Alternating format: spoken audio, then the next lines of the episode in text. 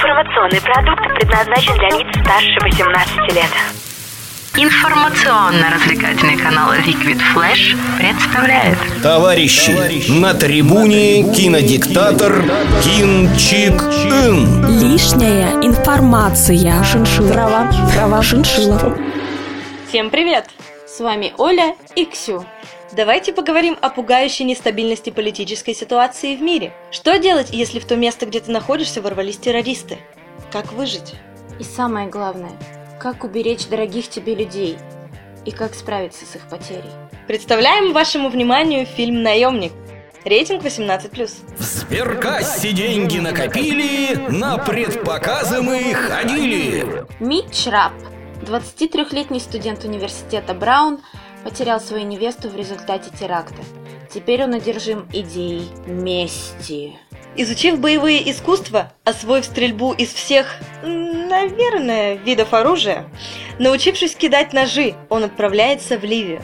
Но там Мича перехватывает ЦРУ и отправляет тренироваться для участия в группе «Орион». В это время неизвестный пытается создать бомбу из оружейного плутония. Узнает ли Мич, какие тайны скрывает в своем шкафу Стэн Херли, непосредственный начальник Митча? И кто же хочет развязать войну?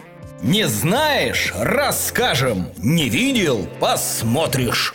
Вообще, фильм снят по роману-бестселлеру «Нью-Йорк Таймс» американского писателя Винса Флинна. Немного об авторе. Флинн родился в 1966 году в Миннесоте. Почти попал в военно-воздушные войска, но из-за дислексии был отстранен от службы. Первый его роман вышел в 1997 году. Флинн сам его издал. Следующие книги выпускало издательство Atria Books. Некоторые из них попали в список бестселлеров Нью-Йорк Таймс. Винс умер в 2013 году от рака. Жаль, что он так и не увидел экранизацию своего творения. Да, печально. Но ее посмотрели мы, сразу скажу. Фильм нас не разочаровал. Возможно, это потому, что мы многого от него и не ждали. Я вот шла из-за главного актера. А я просто домашку делать не хотела. Хэштег Айзек! Да ладно тебе, ты тоже пошла смотреть на Дилана. Итак, фильм достаточно интересный и сойдет для приятного проведения вечера. Для свидания не подойдет, если только ваш партнер или партнерша не имеет тяги к политическим проблемам и куче людей с оружием. Зато в фильме ничего пошлого нет.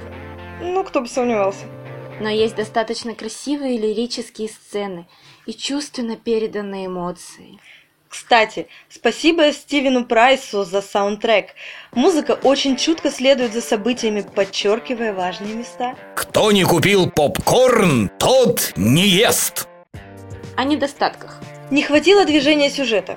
Первые час десять были такими растянутыми, но дальше стало интересно. И почему они решили, что Митча Раппа зовут Митч Рэп? Он что, в кепке ходит, цепи на шею вешает? Причем тут рэп? А еще его голос. О, Бэ. да, голос очень непривычный для нас. Мы-то привыкли к озвучке альтернатив продакшн волчонки. И голосу в бегущем в лабиринте. А тут, ну вообще не то. Хочешь больше? Нет, это не реклама ставок на спорт. Заходи. На новое вещание.рф узнай больше о передачах Liquid Flash и вместе с нами войди в историю нового вещания.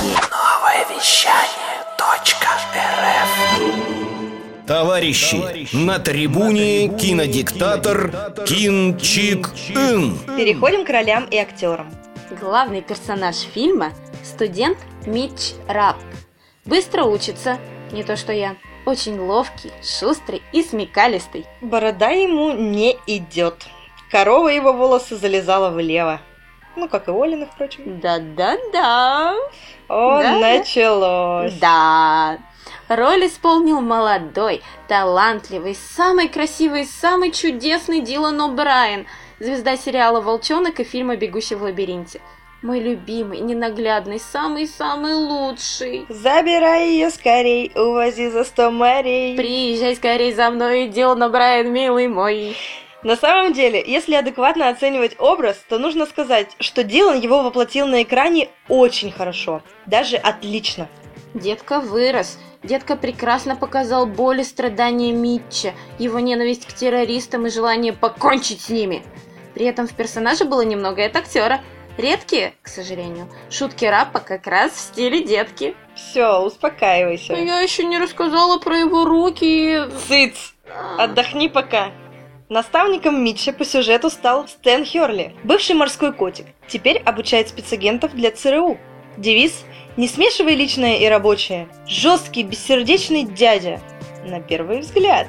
На самом деле в душе он мягкий медвежонок, просто почти никогда этого не показывает.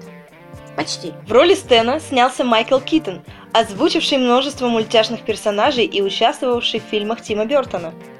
Главный плохиш – призрак, является напоминанием из прошлого.